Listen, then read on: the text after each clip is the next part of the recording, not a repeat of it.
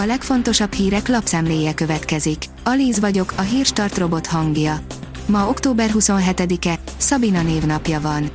A G7 oldalon olvasható, hogy most, hogy olcsó lett a gáz, már nem csak az oroszoktól lehet hozni Magyarországra. Évek óta nem érkezett annyi földgáz Magyarországra, mint az elmúlt egy hétben. A többlet forrása pedig egyértelműen nem Oroszország. A rangadó oldalon olvasható, hogy BL 98. perces büntető sem mentette meg az atletit. Janik Carrasco lehetett volna a csapat hőse, de elúszott a továbbjutás. Rangadót nyert a Bayern München, tovább jutott a Liverpool, őrült hajrája lesz a D csoportnak.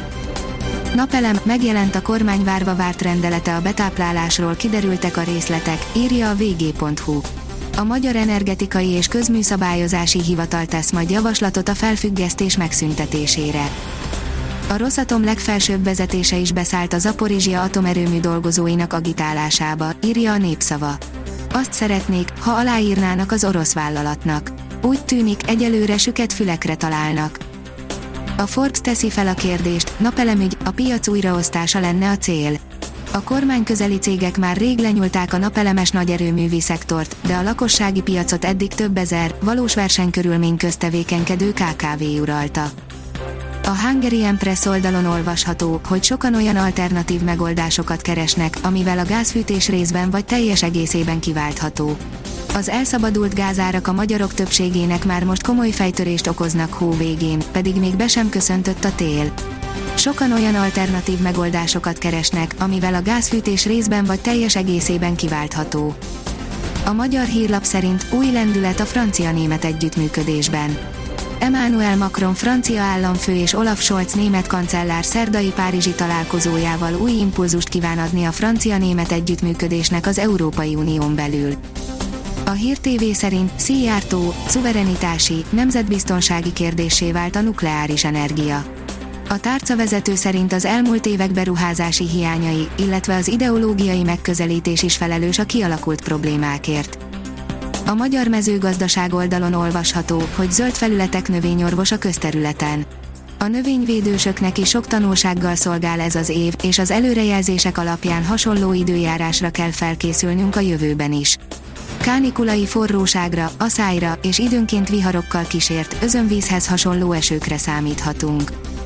A portfólió oldalon olvasható, hogy megvan a kormány legújabb kamatstop döntése. A szombati kormányinfón elhangzott bejelentéssel összhangban a szerda esti közlönyben megjelent a KKV-kat érintő kamatstopról szóló rendelet. Az Infostart írja, méretes cápa bukkant fel a szörfversenyen, aztán jött a megőrülés. A ragadozó szerencsére nem támadt a sportolóra, csak gimnasztikázott egyet. Így tragédia nem történt, viszont nagyon látványos fotók születtek. A sportál oldalon olvasható, hogy Xavi már a meccs előtt kiestünk, és ez kihatott a teljesítményünkre. A Barcelona mestere szerint játékosai képtelenek voltak felnőni a Bayern szintjére.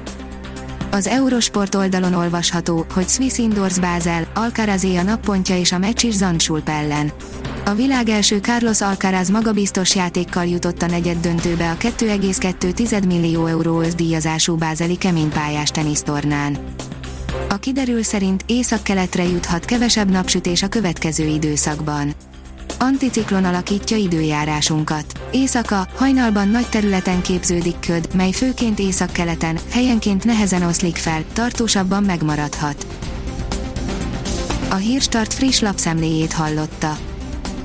Ha még több hírt szeretne hallani, kérjük, látogassa meg a podcast.hírstart.hu oldalunkat, vagy keressen minket a Spotify csatornánkon, ahol kérjük, értékelje csatornánkat 5 csillagra. Az elhangzott hírek teljes terjedelemben elérhetőek weboldalunkon is. Köszönjük, hogy minket hallgatott!